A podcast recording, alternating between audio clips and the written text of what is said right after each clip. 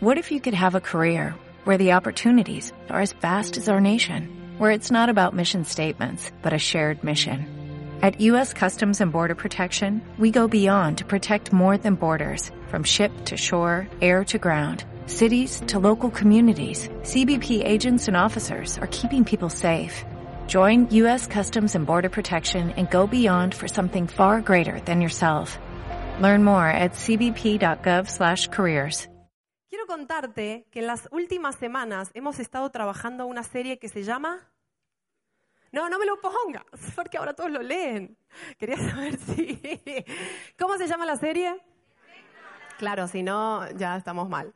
Eh, tengo un plan y tuvimos el privilegio este año de, de hablar sobre espigas, porque es de lo que estamos hablando, sobre plan. Eh, y tuvimos el privilegio de tener pastores invitados. Tuvimos el primer día de serie, tuvimos a la pastora Patricia Alcina, que es una crack, me escuché su mensaje y me encanta.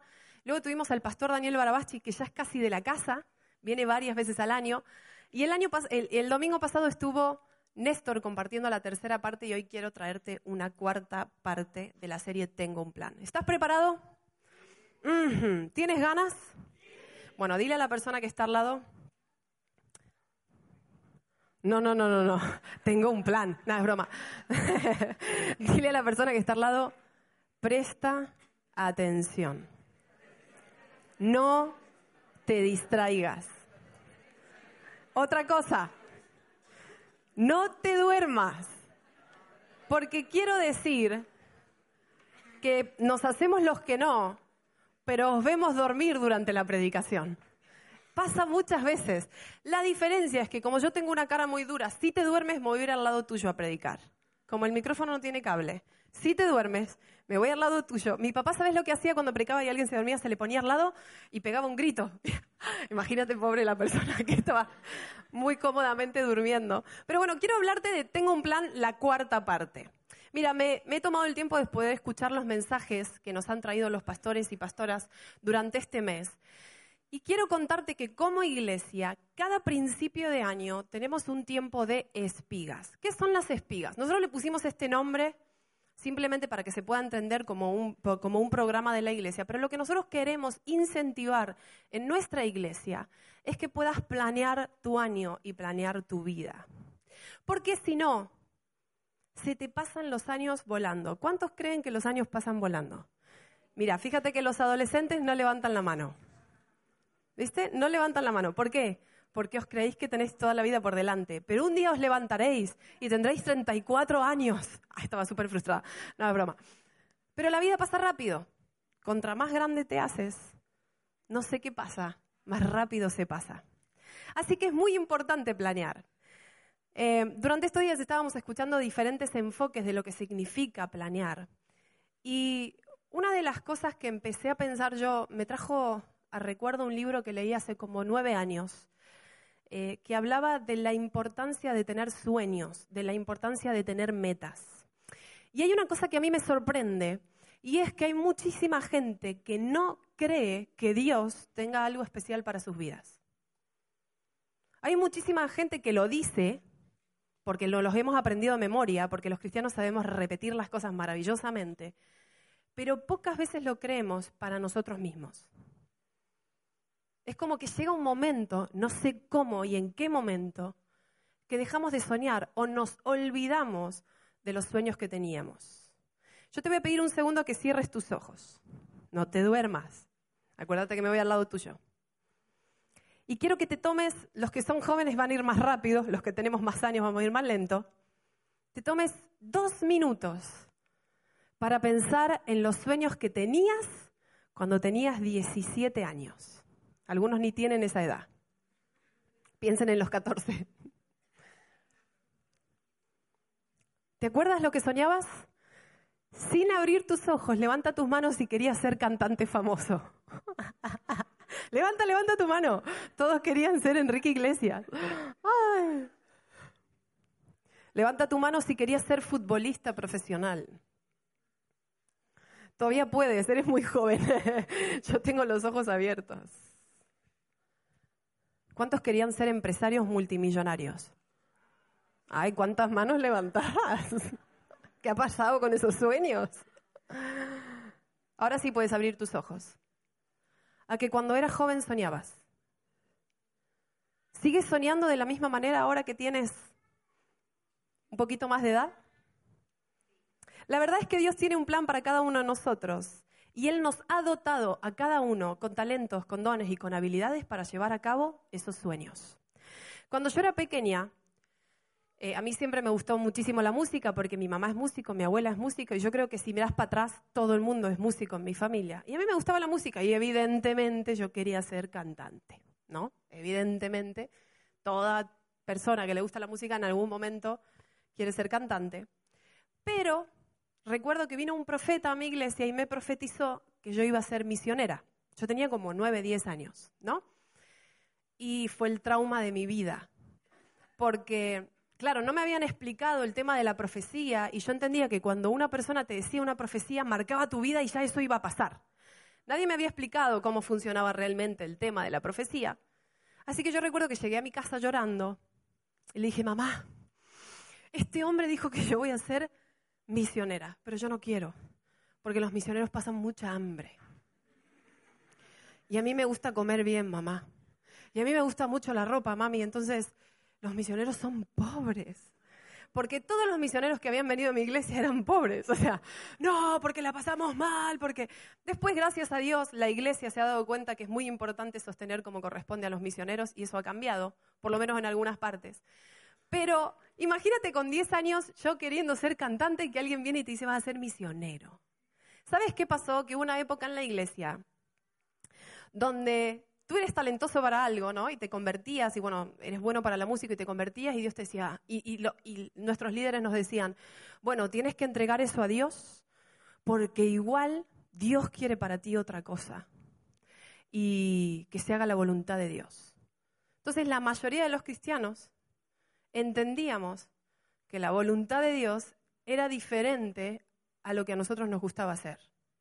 Entonces, mi, cabeza cuando era pequeña funcionaba mucho. A mí todo lo que me enseñabas tenía que tener un porqué y un sentido. De ahí nació toda mi rebeldía en la adolescencia. Pero yo le decía a mi papá, no puede ser que Dios nos dé dones, habilidades y talentos para que después nos ponga a hacer otra cosa. Yo decía, a mí no me cierra. Y cuanto más me lo explicaban, menos me cerraba. Entonces yo quiero decirte que desde antes que tú tengas capacidad de entenderlo, Dios puso en ti un sueño te creó con algo que solo tú puedes llevar a cabo. Y cuando te creó con eso, lo que hizo fue crearte con dones, habilidades y talentos, que si los desarrollas vas a poder alcanzar ese sueño. ¿Estás de acuerdo conmigo? Los que no están de acuerdo, muy mal. Hemos sido creados a imagen de Dios, nuestras vidas fueron hechas con el propósito de ser una muestra visible de su increíble gloria y bondad. Sus planes y sus propósitos para ti sobrepasan cualquier cosa que tú hayas podido imaginar. Dice Filipenses 2.13. ¿Lo puedes poner, Dixon? A ver si lo veo que voy sin gafas. Pues Dios es quien produce en vosotros, no ustedes, en vosotros, tanto el querer como el hacer, para que se cumpla su buena voluntad. Leámoslo juntos otra vez. Pues Dios es quien produce en vosotros tanto el querer como el hacer para que se cumpla su buena voluntad. Cuando leí este pasaje mis ojos se abrieron. ¿Alguna vez te has sentido frustrado en la vida? Algunos hacen como. Si los chicos de 13 años me dicen que sí, me muero. Chicos, los que os queda por delante, no se frustren, os queda mucha frustración por delante. Los que somos más grandecitos, ¿te has sentido frustrado? ¿Te has sentido triste con la vida que tienes? ¿Sí? Ahí te va la pregunta mía, Sasca. ¿Qué estás haciendo para cambiarlo? ¿No? A lo largo de, de muchos años de trabajo con gente, me he dado cuenta que existen como dos tipos de personas. El primer tipo de personas que he conocido es aquella persona que ni siquiera se anima a soñar. No se anima a soñar. Va tomando decisiones porque le dijeron, no, no, no, cuidado con esto, esto no lo hagas porque es demasiado arriesgado. Mejor tú tira con esto, que te vas a hacer la vida un poquito más confortable. Entonces llega un momento donde paralizó sus sueños y ya no puede soñar. Mi conclusión es que las personas que no pueden soñar son aquellas que no conocen su identidad. Porque cuando tú conoces tu identidad, quién es tu padre, por qué te creó, es muy difícil que no sueñes, porque Dios es creativo. Es más, cuando tú pasas un tiempo con Dios, te vienen muchas ideas nuevas. Si eres este tipo de personas que ya no estás soñando, cuando alguien te pregunta qué quieres alcanzar, dices, pues no sé. Cada año hacemos espigas y tú nunca puedes escribir nada más que en lo material, porque de lo material todos sí que logramos soñar. Si eres el tipo de personas que ha dejado de soñar, yo quiero hacerte una serie de preguntas para que podamos trabajar juntos en quiénes somos y en qué somos buenos. La primera, la primera pregunta es, ¿qué es lo que tu corazón desea hacer? ¿Cuáles son las peticiones secretas de tu corazón? ¿Qué tipo de persona desearías ser? ¿De qué podrías ser parte para bendecir el mundo de alguien más? ¿En qué eres bueno? ¿Sabes en qué eres bueno? ¿Qué harías? Esta pregunta me encanta. Si tuvieras tiempo y recursos ilimitados. Como tú dices, yo tuviera toda la pasta, ¿qué te resulta fácil hacer? ¿Qué te impulsa? ¿Qué te motiva? ¿Y qué idea tienes que te resistes a hablar en voz alta con los demás porque es demasiado atrevida, demasiado grande. Si tú logras responder estas preguntas, vas a poder conocerte un poquito más y probablemente salga a flote cuáles son tus sueños, cuáles son tus anhelos. Yo encontré estas preguntas hace unos ocho años atrás, cuando estaba haciendo mis espigas. Estaba viviendo en Estados Unidos en ese tiempo y recuerdo que llegaron estas preguntas y me llevó bastantes días poder responderlas. ¿Qué me resulta fácil hacer? ¿Qué me impulsa? Es importante responder qué te impulsa, porque ahí es donde puedes conocer cómo está tu corazón. ¿Qué te impulsa? ¿El dinero? Me encanta la pregunta es, ¿de qué podría ser parte para bendecir el mundo de alguien más? Me encanta pensar en que nuestros sueños y nuestras metas puedan bendecir el mundo de alguien más. Quiero decirte que Dios es sumamente inteligente y sabio y que ha puesto en ti habilidades, talentos y dones para que los desarrolles y para que puedas bendecir e inspirar a otros. Yo quiero decirte, esposo, hay esposos aquí, levanta tu mano. Levanta sin miedo. Eso, muy bien los esposos. Qué temerosos los esposos. Esposo, ¿sabes para qué te casaste? Bueno, estoy dudando. Lleva dos años casado. y un mes lo lleva contado. ¿Sabes para qué te casaste? Tú eres el responsable de impulsar los sueños de tu esposa no de frustrarlos. Ahora te pregunto, ¿sabes cuáles son los sueños de tu esposa? No levantes la mano porque aquí van a volar codazos. ¿Tú sabes cuáles son los sueños de tu esposa? Porque tu función es impulsarlos. Esposa, levanta tus manos, porque también viene para nosotras. Levanta tu mano, esposa, con... No sé qué pasó, que ahora hay menos esposas que esposos. Algo está sucediendo. Se van borrando como diciendo, ¡qué valientes! esposa, tu función. Y acá voy a hablar con, conociendo la situación porque soy mujer, tengo cerebro de mujer, tengo carácter de mujer y yo sé lo que es ser mujer. mujer, tu función es impulsar a tu esposo. Tu función es que él alcance todo lo que Dios le prometió. Martín está grabando porque su esposa no vino.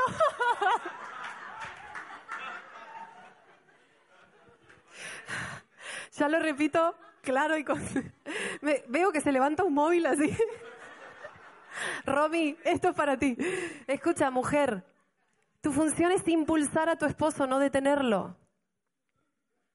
¿Tú sabes lo que significa detenerlo? Cuando no logramos controlar nuestras emociones y somos absolutamente inmaduras. ¿Tú sabes lo que es ser eso?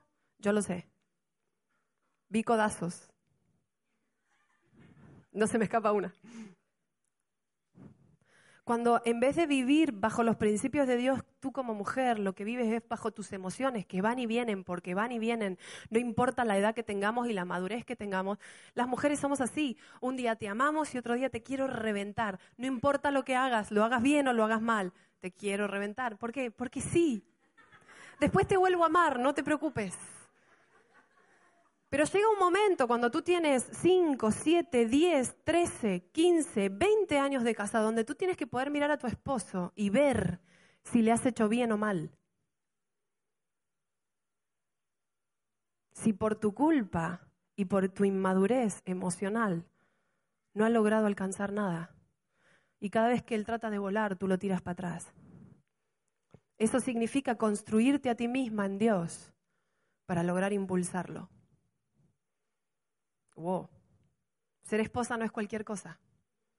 Yo me siento orgullosa cuando Néstor alcanza grandes cosas, porque estamos juntos en el trabajo. Para que él haga cosas yo tengo que hacer otras. Y me llena de satisfacción verlo cumplir sus sueños, pero también lo he visto llorar y decirme a la cara cuando lo estoy deteniendo. Y no hay nada que entristezca más mi corazón que no cumplir la voluntad de Dios para mi matrimonio. Esposas, si no conoces el sueño de tu esposo después de tantos años, siéntate a hablar con él. Esposo, haz lo mismo. Y ahora va para los padres. ¿Cuántos son padres aquí? Levanta tu mano. Padre de seres humanos, pues yo soy madre de un perro. Creo que no cuenta. Que por cierto se parece mucho a mí. Ahora te lo voy a mostrar. Pero, papás, Hace muchos años, un poco analizando mi vida, porque a mí me gusta mucho pensar en lo que he vivido y lo que voy viviendo, me he dado cuenta de una cosa. Los papás están para descubrir en qué somos buenos, impulsarnos, motivarnos, formarnos y hacernos volar. No están para imponernos sus propios sueños y frustraciones, ni están para competir con nosotros. Los padres están para descubrir nuestros talentos, invertir en ellos y permitirnos alcanzar las naciones. Si tú quieres que tu hijo no se frustre y alcance los planes que Dios tiene para él, dale alas. Forman el carácter, invierte en sus talentos, descubre sus habilidades, descubre sus dones, invierte en él y déjalo volar. Confía en todo lo que le has enseñado. No lo detengas. No lo detengas. Porque la propia vida se va a encargar de ponerle obstáculos, pero si tú le formaste carácter y le dijiste, hey, Dios está contigo, vamos a por todas, lo va a creer y lo va a alcanzar. ¿Lo crees conmigo? El primer tipo de persona que he conocido es la persona que no alcanza ni a soñar, ni llega a soñar, ni se le ocurre soñar, simplemente porque no sabe quién es, porque no sabe en qué es bueno, porque no sabe qué le es fácil hacer, no sabe para qué nació, no sabe su propósito. Ese es un tipo de persona. Pero luego hay otro tipo de persona, que es la persona que tiene claros sus sueños, sus metas, sus deseos, sus anhelos, pero no sabe si es la voluntad de Dios. ¿Te ha pasado eso? Es que no sé si es la voluntad de Dios. Yo quiero decirte cuál es la solución para esto.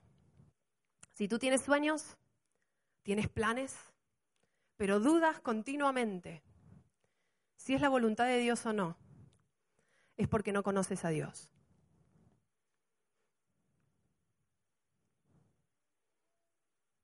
Porque no conoces su corazón porque no sabes cómo piensa, porque no conoces su palabra, ni pasas tiempo con él.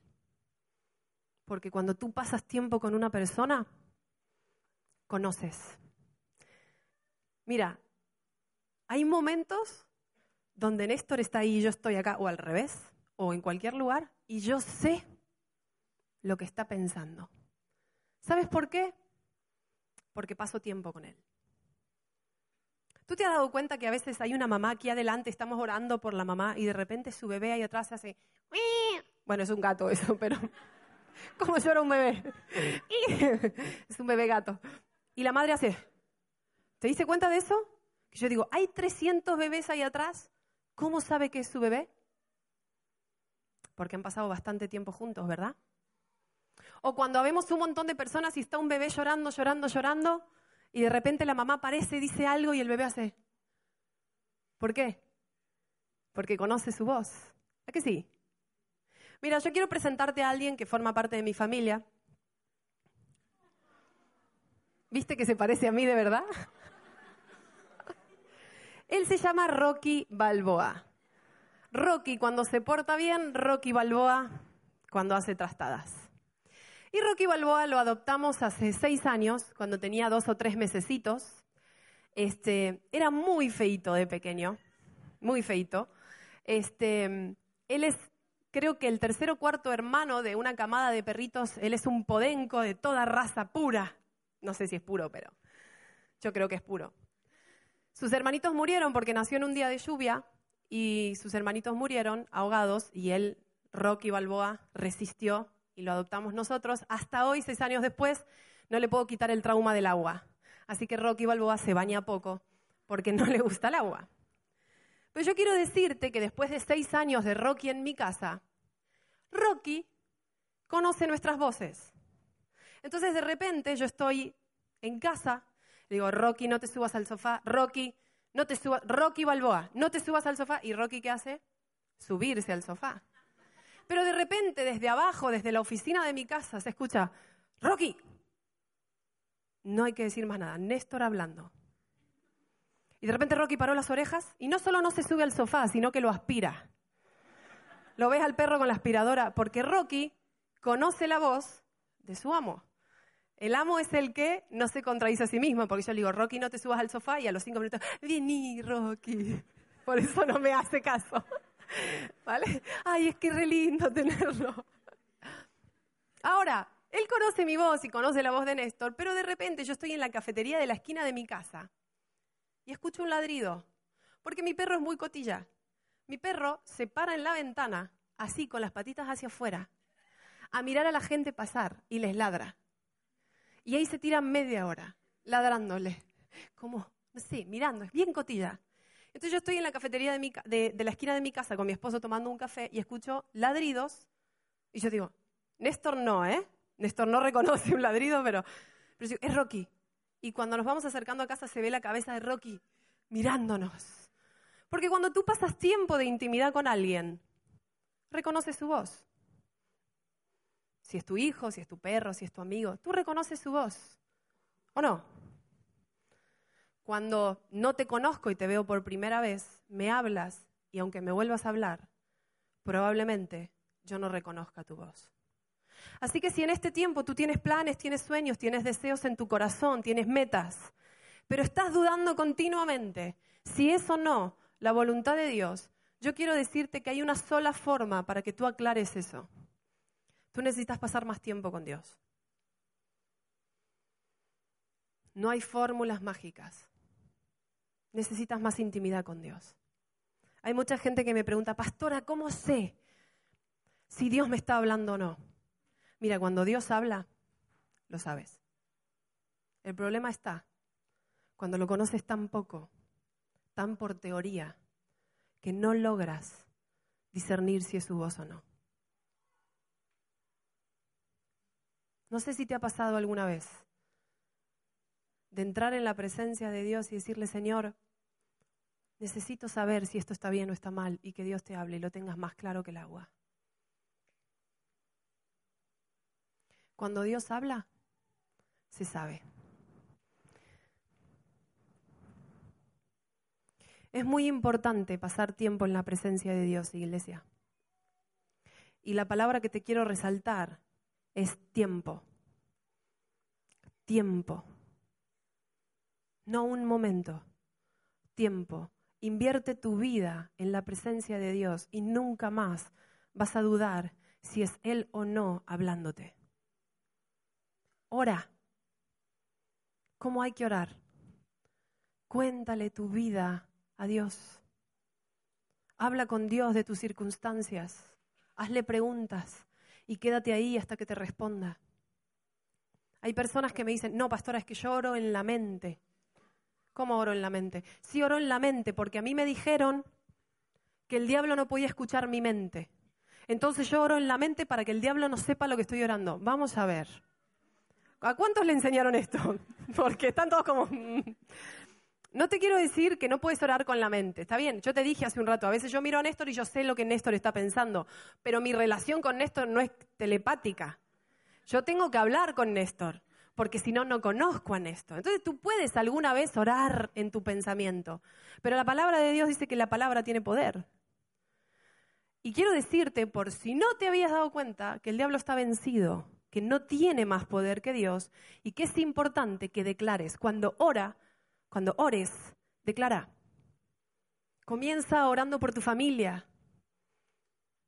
Habla con Dios como que fuera lo más grandioso en tu vida, porque lo es. La persona con la que más confianza tienes. Habla con Él. Señor, yo cuando me peleo con Néstor, espero que no esté escuchando, me voy a orar. Porque, Señor, lo quiero matar. Yo no sé si está bien decírtelo o no, pero necesito que sepas cómo está mi corazón. Lo quiero matar, Señor, háblale tú, porque a mí no me entiende. Baja con tu fuego y tus rayos. Se ríen porque lo han hecho. Para los que se están por casar, vamos, todo va a ir bien. Encuentra tu lugar de oración porque lo vas a necesitar. ¡Ey! No hay forma de tener un matrimonio saludable sin orar. Esto es así. Doy gracias a Dios por la oración, porque me ha, salvado el matrimonio más de una vez. A veces estoy súper enfadada hablando con Dios, porque Néstor tiene que entender, Señor. Y me, me, he ido al campo, porque yo oro en voz alta, si es que parezco loca. Y me voy al campo, mi perro corre y yo estoy orando. Señor, háblale vos, porque le hablo en argentino.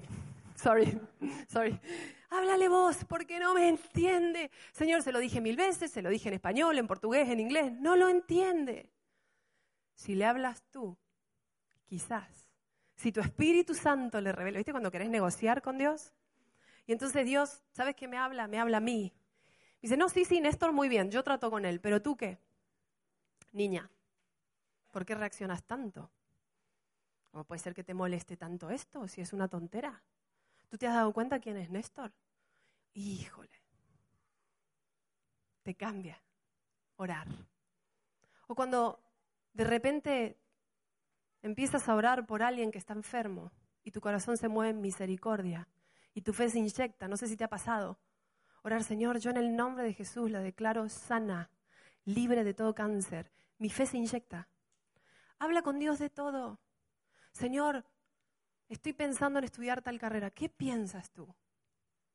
Según mis dones, mis talentos, el llamado que has puesto en mí, ¿te parece que esto sea lo mejor para mi vida? Señor, me gusta tal chica. Hmm. Veo en ella grandes cualidades de líder. Mentiroso. Si lo sé yo, no lo va a saber Dios. Háblale. Y háblale de tus debilidades. Señor, me gusta tal chica, pero tú me conoces. Soy un poquito peligroso. ¿Cómo lo hago, Señor? Señor, ¿tú crees que yo tendría que buscar consejo? Habla con Dios como si estuvieras hablando con alguien. Porque aunque no lo creas, llegará un momento donde hables tanto con Dios que cuando Él te hable tú sepas que Él te está hablando. Y la otra cosa que te animo a hacer, si quieres descubrir si tus dones, talentos, perdón, si tus metas y habilidades, ah, si tus metas o sueños son o no de parte de Dios, adora. Mira, el otro día hablaba con alguien y me decía, es que estoy frustrada porque no siento el poder de Dios en medio de la adoración. Y yo le digo, a ver, ¿qué es para ti adorar? Si para ti adorar es estar, Señor, dame, renuévame, lléname, dame más. Yo quiero decirte que la adoración no es para ti, sino que es para Dios. Está buenísimo decirle a Dios, Señor, dame más. Quiero más de ti. Pero hay un poder sobrenatural que se mueve cuando alguien comienza a declarar quién es Dios.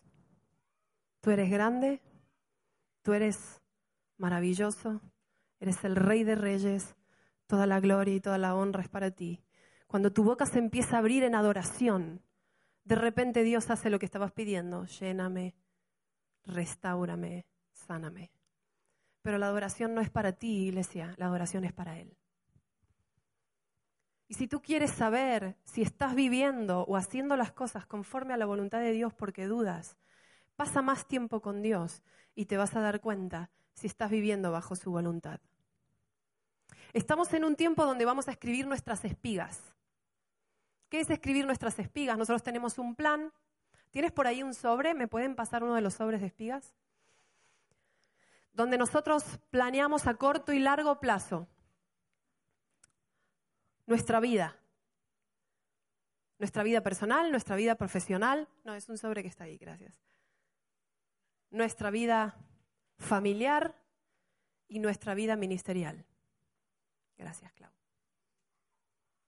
Es una planilla, quiero mostrártela. Si no te la llevaste, pasa hoy por el punto de información y llévate este sobre. Tienes un par de hojas que te explican el plan. Pero el plan dice, personal, familiar, económica y ministerial, inmediato, corto y largo plazo. Mis metas para mis próximos años. Hay algunos que tienen la capacidad de soñar son un año, hay algunos que tienen la capacidad de soñar hasta cinco años.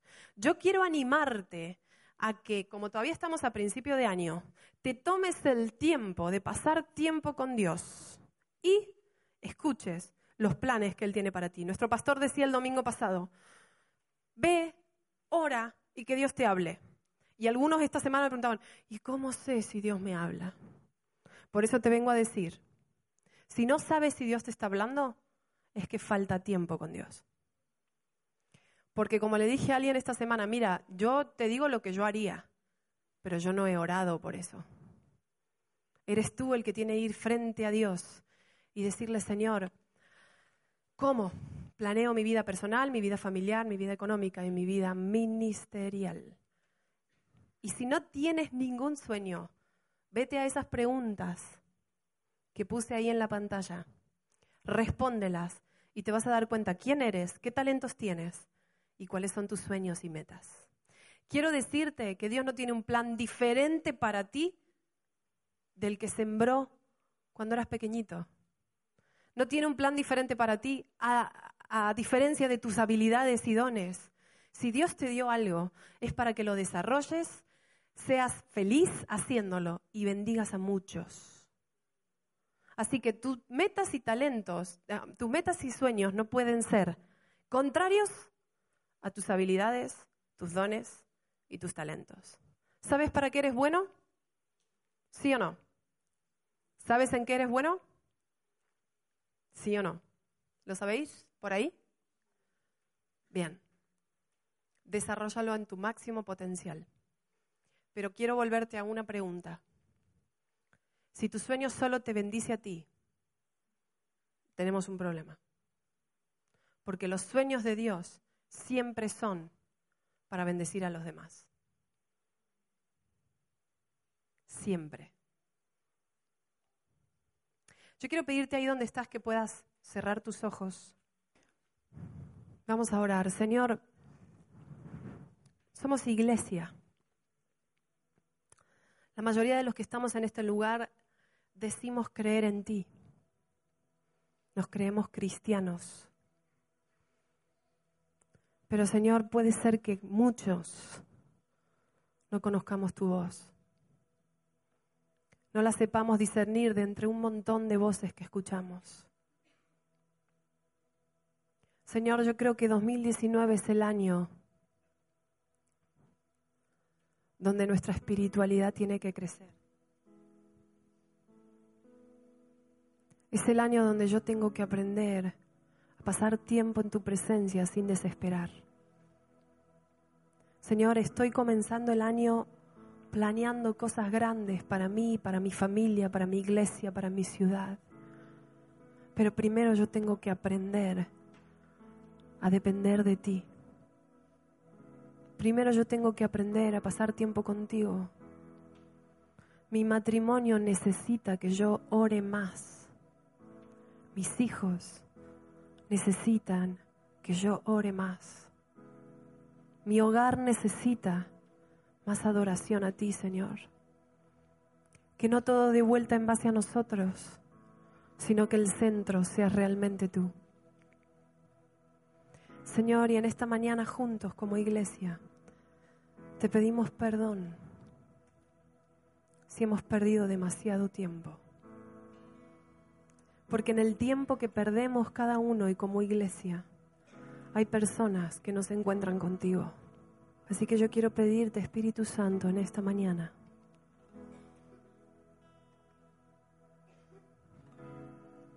que te muevas con libertad y que nos hables. Y ahora iglesia, como yo te decía, yo quiero pedirte que pases solamente un momento en la presencia de Dios.